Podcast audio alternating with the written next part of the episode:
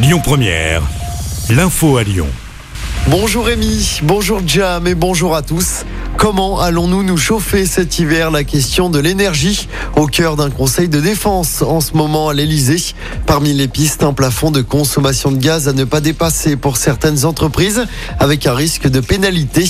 Hier, la première ministre Elisabeth Borne a redit qu'il n'y aurait pas de coupure de gaz pour les ménages cet hiver. La ministre de l'Enseignement supérieur est à Lyon ce vendredi. Visite sur le thème du pouvoir d'achat des étudiants. Sylvie Rotaillot doit se rendre dans le quartier Mermoz pour visiter une résidence du Crous. Elle enchaînera avec un déjeuner au restaurant universitaire avec des étudiants. Et puis un autre ministre à Lyon, Gérald Darmanin, est attendu à la Guillotière. Ce sera lundi. Pour le moment, on ne connaît pas précisément son programme. Lui qui avait promis de revenir après le lynchage de trois policiers à la Guillotière c'était en juillet.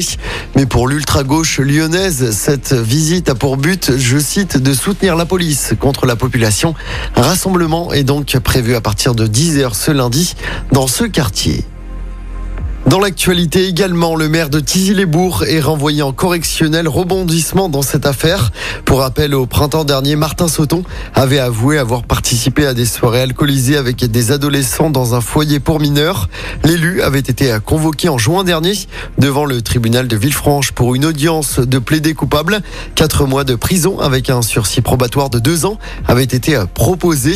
Martin Sauton avait décidé d'accepter cette peine, mais la justice a finalement refusé de l'homologuer la présidente du tribunal de Villefranche a estimé que ce dossier devait susciter des débats. Il sera jugé le 24 avril prochain. Six blessés légers dans un accident de la route la nuit dernière à Lyon. Ça s'est passé Quépérache vers 1h du matin. Deux voitures se sont percutées de face. Tous les occupants ont été euh, transportés à l'hôpital. Une enquête est ouverte pour comprendre les circonstances de l'accident. On termine avec un mot de sport en basket. Les débuts ratés pour les Bleus à l'Euro. Défaite 76 à 63 face à l'Allemagne hier soir. Prochain match pour les Bleus dès demain face à la Lituanie. En tennis, Caroline Garcia joue son troisième tour à l'US Open. Ce sera la nuit prochaine. Notre lyonnaise affronte la canadienne Andrescu. Le coup d'envoi est prévu à 1h du matin. Et puis en football, je rappelle que l'OL joue demain soir en Ligue 1. Nouveau match à domicile face à Angers. L'OL qui est quatrième à 3 points du leader parisien. L'OL compte toujours un match en retard qui se jouera mercredi prochain.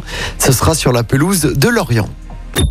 Écoutez votre radio Lyon Première en direct sur l'application Lyon Première, lyonpremière.fr et bien sûr à Lyon sur 90.2 FM et en DAB+. Lyon Première